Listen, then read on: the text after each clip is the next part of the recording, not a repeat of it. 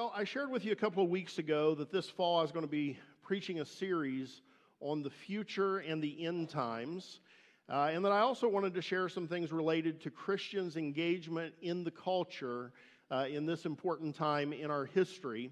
Uh, I had envisioned that second thing being perhaps a, a week or two uh, topic, but as I got more involved in preparing for the things that I wanted to share this fall, I came to feel Uh, that it was important to spend a little bit more time on our engagement with the culture, and specifically about Christians and political engagement. And so today, and for the next four Sundays, I'm going to be sharing a series uh, called Principles for Christian Political Engagement. And then on October eleventh, I will finally deliver on the promise that so many of you have been clamoring for for many, many years, and we will talk about the future and the end times in a series that I'm going to call What We Know About the Future.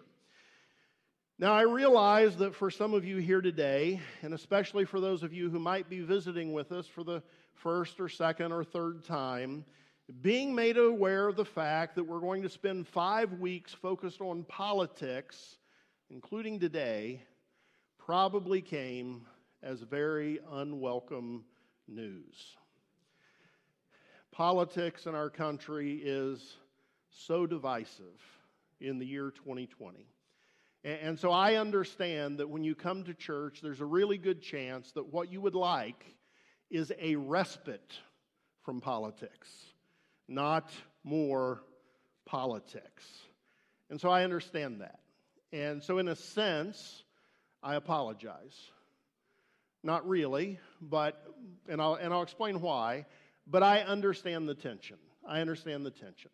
And so, uh, and, and so, you know, it was just your lucky day. You showed up here, and we're going to talk about politics. And so I feel a, a little, a little bad about that.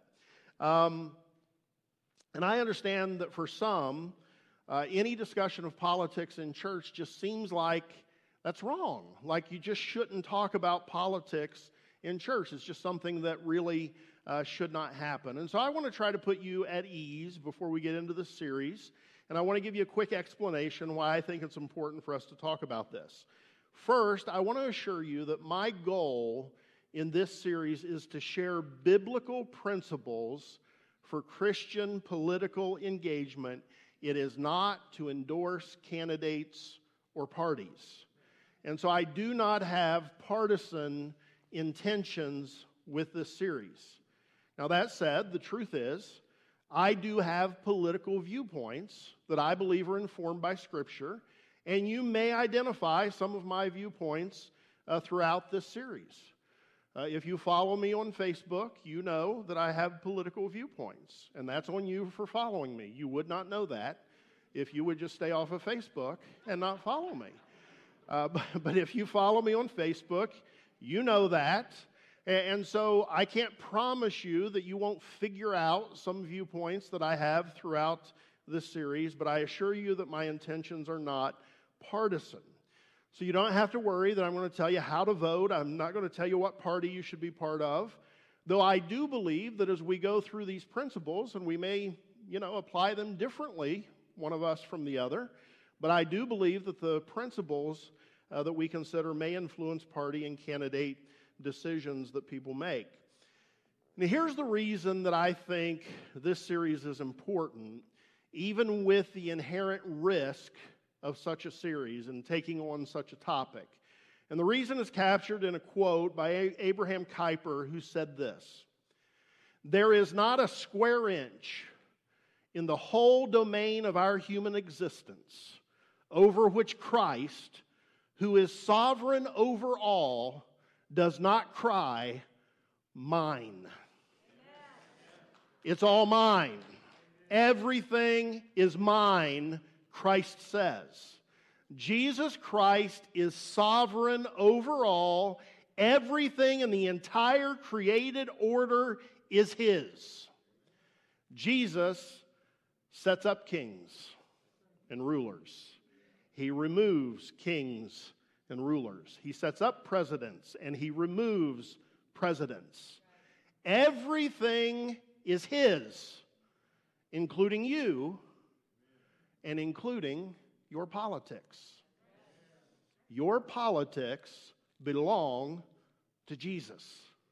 How you engage politically matters to him. God looks at your politics, and whether he is pleased with what he sees or not, he says of your politics, that's mine. That's mine. For some, it's an affirmation. That's mine, and you're doing good with what I've, what I own. For some, God may be saying, give your politics back to me. It's mine. Our political viewpoints and how we engage politically belong to God. It is not an area of life that we are permitted to exclude God from. And so that's why, even though I know it creates discomfort, that's why it is okay to talk about this at church. In fact, I think it is an absolute necessity to talk about this at church, because we cannot, as believers, say, God, this area of my life, you don't have anything to say about that. That's mine. We, we don't get to say that. Believing that he is Lord of all, including politics, makes this an important topic for us to cover, because to make him Lord of our political engagement happens as we apply biblical principles to that political engagement. And so what I want to do today is I want to share some foundational principles and obligations that inform Christian political engagement. So I'm asking you to open up your hearts, open up your minds to what God may want to speak to you today. Don't shut down on me because you previously had a bad experience with the topic of politics in church. Don't erect a wall around your heart because you're afraid that I'm going to say something that you don't like. Just open up your hearts and minds and invite God to speak to you today. Will you do that? Okay. So let's begin by considering some foundational principles for Christian political engagement. Here is the first, and I believe this is the most foundational principle for political engagement, and in fact, for all of life. Our highest allegiance as believers is to Christ and his kingdom. Hey, Steve, if you could turn me up just a tad. I feel like I'm struggling a little bit. Our highest allegiance is to Christ and his kingdom. We can and should, I believe, love our nation. I believe it's okay to give allegiance to our nation. But our highest allegiance must be to Christ and to his kingdom. And so when it comes to political engagement, we can join together with others who share our values, who share our policy positions, for the purpose of influencing our government. I believe it's perfectly fine for Christians to do those things. It is fine for Christians to be part of political parties. But our highest allegiance can never be to party. Our highest allegiance must always be to Christ and his kingdom. And so here's what this means, friends. When the political party of your choosing takes a position that is at odds with your God-given worldview and values, at least on that policy position, you must part with your party because your highest allegiance is to Christ, not to a political party. Amen. Exodus twenty-three, the very first of the Ten Commandments given by God, is this one: you shall have no other gods before me. Nothing can be placed in front of God. Believers simply cannot have anything in their lives to which they give higher allegiance than what they give to Jesus Christ. Christ must be above all. Above all. It's okay to love your country. It's okay to love the United States of America as long as you love God more. Do you love God more than you love your country? As a believer, you're, you must. Nothing can be above God. It's okay to be involved in political associations and parties as long as your highest loyalty is to Christ and His kingdom. Isaiah forty-six nine, God said this, I am God and there is no other. I am God and there is none like me. Anything that we give higher allegiance to than what we give to God, than what we give to Christ, that thing becomes an idol in our lives. It becomes a false God that we serve over and above the only God who really is. I love our country. But if I love our country more than God, then my country has become an idol to me. It has become a false God. If I make my political affiliation something that's of more value to me than God is, then that political affiliation is an idol. It becomes a false God. Country, party, these are things that we can make idols out of if we love them more than God and if we give them a higher allegiance than what we give to Jesus Christ. And so for Christian political engagement, this is the starting point, the foundational principle. Our highest allegiance is to Christ and His kingdom. And then the second foundational principle is very similar. It's basically one and the same. It, it, it, this foundational principle for Christian political engagement, uh, the two greatest commandments. The two greatest commandments. Okay? Here's what Jesus said in Matthew twenty-two. He was asked, which of the commandments was the greatest one? And here's how He answered in Matthew twenty-two, thirty-seven through forty. Love the Lord your God with all your heart, with all your soul, with all your mind. This is the first and greatest commandment, Jesus said. And the second is like it. Love your neighbor as yourself. All the law and the prophets hang on these two commandments. Foundational principles for Christian political engagement and for all of life. Love God with your whole being and love your neighbor as yourself. This means that our political engagement, our positions on political issues, the political alliances that we make, everything about our politics needs to be driven by two things, our love of God and our love of our fellow man. Christians must approach every political issue with two questions guiding their decisions. What position on this issue is most pleasing to God, and what position on this issue is in the best interest of my fellow man? And sometimes we have to answer that question, ask this question, what position on this issue is in the best interest of the most people? Okay? What, what, what is in the best interest of the most people? And so foundational principles for Christian political engagement, our highest allegiance is to Christ and His kingdom.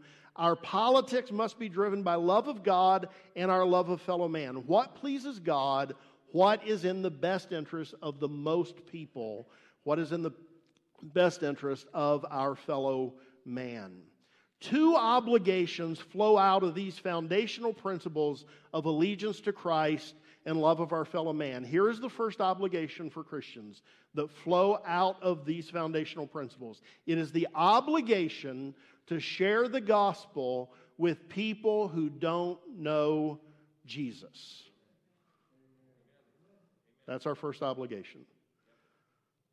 Second Corinthians five nineteen and twenty says this, God has committed to us the message of reconciliation. We are therefore Christ's ambassadors, as though God were making His appeal through us. We implore you on Christ's behalf, be reconciled to God. Our very first obligation that flows out of love of God and love of our fellow man is to be Christ's representatives to the world for this ministry of reconciliation that God has given to us. We are to implore people on Christ's behalf, be reconciled to God.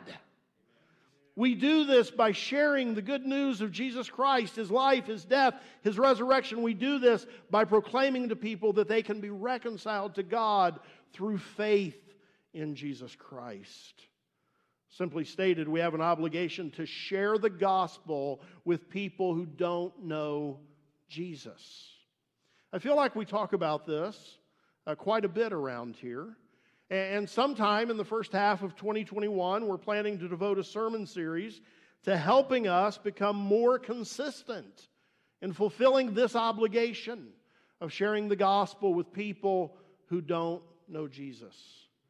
But our purposes for this series go beyond sharing the gospel, because sharing the gospel with people who don't know Jesus is not the only obligation that flows out of our allegiance to Christ and our love of our fellow man.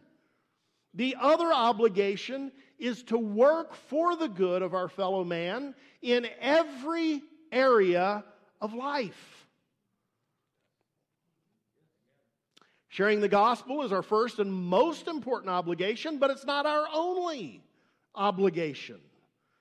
Working for the good of our fellow man is a Bible-endorsed responsibility. It is a Christian obligation. Good schools, safe roads, educational opportunity, safe communities, strong economy, religious freedom, food, clothing, shelter. These are all things that Christians are to care about for their fellow man, because God cares about all of these things for the people that He created. This is obvious throughout Scripture. And one of the places we see it very clearly is in Jeremiah twenty-nine. God moved upon the prophet Jeremiah to deliver a message to His people who had been carried away into Babylonian captivity. And here's what God said to His people: build houses and settle down, plant gardens and eat what they produce, marry and have sons and daughters, find wives for your sons and give your daughters in marriage, so that they too may have sons and daughters. Increase in number there, do not decrease. Also, and this is where I really want to emphasize, seek the peace and prosperity of the city to which I have carried you into exile. Pray to the Lord for it, because if it prospers, you too will prosper. Now understand what this passage is talking about here. The people of God had been carried away from their homeland, and they are in captivity in Babylon. They're there against their will. You understand that in a very real sense, this world is not our home? You know that, right? It's true, we are dual citizens, but heaven is our real home. And I hear more and more Christians lately saying, yeah, I'm, I'm ready for heaven. And, and so I think a lot of people are feeling like, hey, I'm sort of still here against my own will. I'd like Jesus to come back and, and just like wrap this thing up. But He hasn't done that. We live in this world, even though we're citizens of heaven. And so what does God call people to do wherever they are? He calls them to build houses, plant gardens, marry, increase in number. He calls them to seek the peace and prosperity of their city, their state, their nation. In short, we are to work for the good of our fellow man in every area of life. You remember when Jesus taught His disciples how to pray? One of the things He said to them is that they should pray to God, "Your will be done on earth as it is in heaven." And so here's what we do, friends. We think of what will be true in heaven, and we pray for that to be true now on earth, and then we work to make that true. We realize it will never be fully realized until Christ returns, but we pray and we work for the inbreaking of the future kingdom of God into this present world. So, so let's think about some of the things that won't exist in heaven, okay? There will be no homelessness in heaven. And so Christians, it is a good use of a Christian's time to pray and work to end homelessness here and now. We, we all have a responsibility to share the gospel, and we should do that. But God's going to call some Christians to focus most of their efforts on alleviating homelessness in the here and now. And that's okay. That's okay. There won't be any poverty in heaven. And so it's a good use of Christians' efforts to try to alleviate and end poverty, at least where we can and for whom we can, in the here and now. There won't be any child trafficking in heaven. And so we pray and we work toward ending child trafficking now. And these are all good uses of a Christian's time. And so we have two obligations that flow out of allegiance to Christ and our love of our fellow man: to share the gospel and to work for the good of our fellow man in every area of life. So here's what this means. It means that we have obligations for the eternal well-being of our fellow man, but we not only have obligations for their eternal well-being, we also have obligations for the temporal well-being of our fellow man. We have an obligation to tell people about their need of a Savior and that the Savior is Jesus. And we have an obligation to pray and work toward those things that work toward the well-being of our fellow man in the here and now, those things that contribute to human flourishing, to, to, to humans being and having the best that they can have in this life now. And here's where political engagement comes into play. This next statement is a very true statement. Governments have incredible power to impact the well-being of their citizens. Governments have incredible power to impact the well-being of their citizens. Governments can either enhance the safety of citizens or put the safety of citizens at risk in many ways. Governments can promote, promote morality that contributes to the common good, or promote immorality that the Bible says is a reproach to any people. You know, when the Bible says that sin is a reproach to any people, what it's essentially saying is sin isn't just a problem for the people of God. It's a problem for everybody, whether they realize it or not. And so government can be a force for promoting morality that pleases God, which is morality that contributes to the common good. Or government can promote immorality that ultimately damages the common good. Governments can enact policies that promote work while providing a safety net for those in need. Or they can promote policies that disincentivize work, which has a corrosive effect on the human soul. Government policy can support the nuclear family, the building block of society, or undermine the nuclear family and unleash havoc on its citizens. We're going to talk about this more next week, but this is why our responsibility to work for the good of our fellow man necessitates, I believe, it necessitates that Christians be politically engaged, because governments wield tremendous power to contribute to human flourishing or to do great harm to people.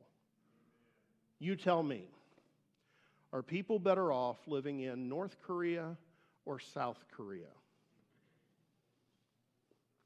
Is the South American better off to live in Chile or Venezuela? These are rhetorical questions because the answers are obvious. The answers are obvious. And this is why I find it very unfortunate that a growing number of Christians seems to believe that Christians should just opt out of politics altogether, cede the direction of the government to secular forces and misguided Christian voices who have a form of godliness but deny the power thereof. And we're going to talk more about that next week. So we have a God-given responsibility for the eternal well-being and the temporal well-being of our fellow man. And here's an important point. That includes our family and friends. That includes the people sitting around you. That includes the people in your home. That includes the people who are the closest to us.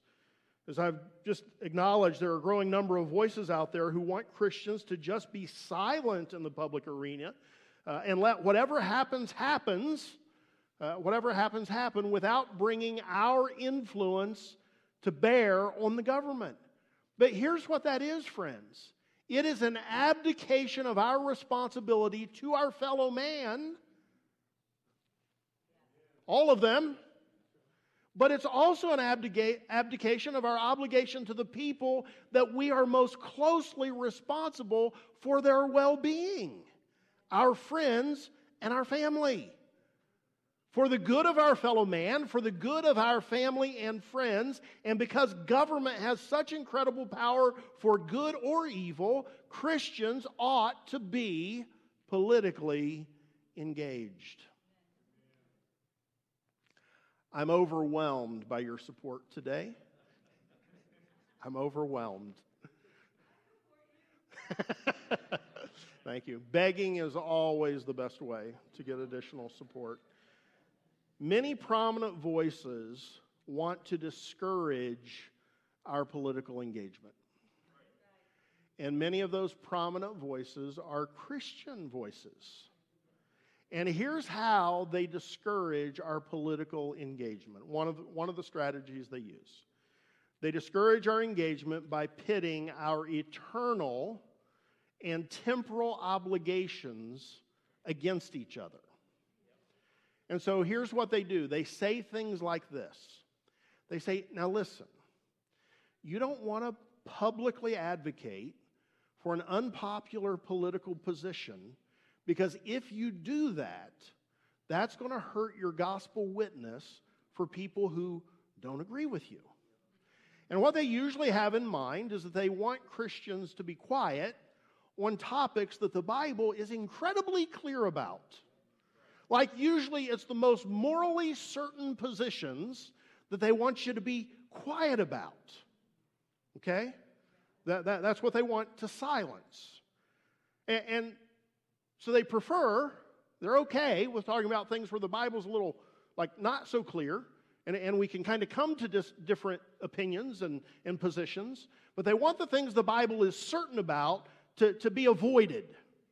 And so they use our responsibility to share the gospel as a club to try to get us to reject our other responsibility, which is to work for the good of our common man, uh, of our fellow man. I'm having trouble here today. But these are re, these responsibilities are both God-given. Our responsibility for the eternal and temporal well-being, they're both God-given. And here's what this means. They are not in conflict with each other. They're not. Which means that we can both tell people about Jesus, share the gospel, as well as vote and advocate for things that are in the best interest of our fellow man. And we can do that trusting God to work in the hearts and minds of people who don't know Him and draw them to Himself. Here's what the position of these voices that try to silence Christians in the public square, here, here's uh, what their position essentially is. Don't advocate for truth publicly so that you can lead people to the truth.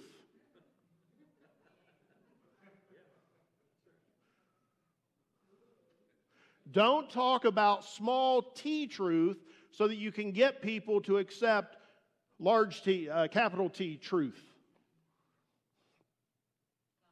We all need to be reminded that it is the Holy Spirit that draws men to Christ, not our abdication of our God-given responsibility to be salt in a decaying culture. Now, there I felt your support, and that was good. I liked that. Uh, good job, church.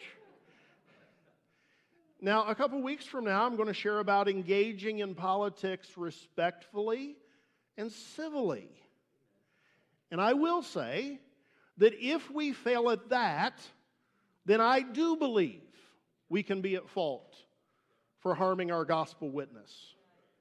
But it is nothing more than a tactic of the enemy for the destruction of society and individual people to get Bible-believing Christians to retreat from the public square and yield the direction of the nation to the forces of darkness, and then call that an evangelism strategy.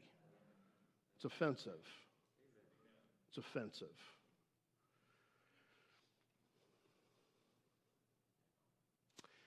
So Christians should embrace both our obligations that flow out of our allegiance to Christ and our love of our fellow man, and we should reject the voices that try to pit these two obligations against each other. And the truth, friends, is that governments have tremendous impact on both of our obligations. Here's another thing that I find interesting today. You, you may have noticed this. Christians love to romanticize persecution and talk about how the gospel explodes in the midst of persecution. And there's a lot of truth to that.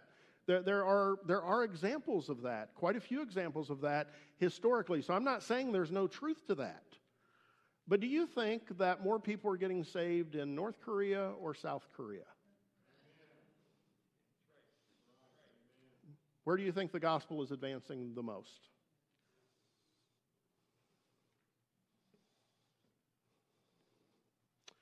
The fact that the gospel often advances under persecution does not require Christians to desire persecution. And it doesn't, it, it doesn't change the fact that governments can actually severely curtail, impede, in many cases virtually snuff out the spread of the gospel. And so for both gospel witness and the temporal well-being of our fellow man, the actions of governments make a difference. And so Christians should bring their influence to bear on their governments for the good of both the eternal and temporal well-being of their fellow man. In some places, this is not possible in any meaningful way. If you live under a dictatorship, you have very little ability to influence anything. I'm, I'm beating up on North Korea today, but you can't do this in North Korea. You can't do this in Saudi Arabia. You can't do this in Iran and many places around the world. If you live in a dictatorship or some other oppressive system of government, there is not much opportunity to influence that government for good. But guess what? We live in the United States of America, which is a representative republic. We have a participatory form of government. Our citizens are legally permitted and encouraged to participate, to vote, to advocate, to run for office, to band together, to petition the government. And as of right now, at least, Christians are fully capable of political engagement. We are not excluded from the process, even if some would like us to be. We are not. And so with our obligation to work for the good of our fellow man, including our family and friends, why in the world wouldn't we participate in the political process that we are legally permitted and welcomed to participate in? Why would we not do that? With the substantial impact that governments have on human flourishing and living in a country that invites us to be involved to determine the direction of that government, I believe that we have a responsibility to bring significant Christian influence on our government for the good of our fellow man. And so we do that by being involved at all levels of government, voting on local issues, what's in the best interest of our fellow man at the local level, voting on issues at the state level, the national level, advocating for laws that contribute to human flourishing and restrain things that are detrimental to our fellow man. We do it by speaking up. Friends, it's okay to be a Christian and have a political opinion. It's okay. That's what the entire American experiment allows, is you to have an opinion. So we do it by speaking up. We do it by respectfully trying to persuade family and friends toward policy positions that contribute to the common good. We need to do it through more Christians running for city council and school board and local and state and national office. We're going to talk about this in the last week of the series, but not only do we need this to happen in politics, but we need this to happen in academia. We need this to happen in media. We need, we need this to happen in all areas of society. Because one of the things I'm going to tell you when we get to the series on the future is none of us actually know when Jesus is going to come back. And so if he doesn't come back as soon as a lot of us think so, we better get busy getting involved in the institutions of our country, or we're going to lose them if we haven't already lost them already.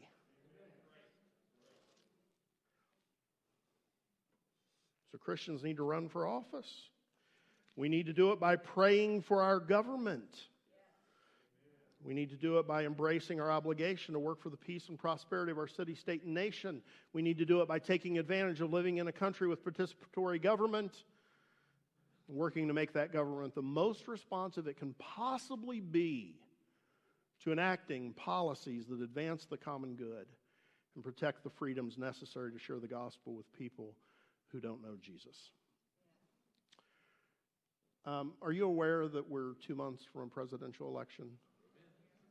You've, you've picked up on that? There will also be a number of members of Congress up for uh, election in November. Are you aware that we're living in momentous times? This is not the time for believers to opt out. This isn't the time to sit on the sidelines. This is the time to get involved and work for the good of your fellow man. And we'll talk about this in a couple weeks as well. But look, I understand uh, in a congregation this size, uh, even though a lot of us may have similar viewpoints, we're going to have a lot of different viewpoints here. And, and the issue really isn't to get us all to think exactly alike on everything. The issue is getting us to say, okay, how do I engage here? What positions do I support in light of, in light of my allegiance to Christ and my love of my fellow man? Now, I think there are certain topics for believers where that's almost going to require, or I think it does require, not almost, I think it does require for us to agree on some things. But there will be a lot of things we can disagree on. We can disagree uh, based on our understanding of the Bible on certain issues. We can disagree on what is the best way to uh, bring about certain outcomes that are advantageous to our fellow man. And so we're going to work we're going to work through some of that. Uh, but we shouldn't be sitting on the sidelines. This is a time to get involved and work for the good, guided by our allegiance to Christ and our concern for what's best for the citizens of our nation. So I want to encourage you. Be praying for our nation. Be praying for the political process. Be praying for who you should vote for in all offices. I encourage you to read candidates' positions on the issues. Read party platforms so that you find out where parties are at on the issues. Ask God for guidance on who best serves the common good. And once you believe that God has has given you direction on that, then I encourage you to vote. I encourage you to advocate. I encourage you to take advantage of our participatory government to try to help steer this nation in the direction that's in the best interest of the most people, in the best interest of our family and our friends. We have to live here. We have to live here. Why? Why, why let this become something we don't want it to be? We have to live here.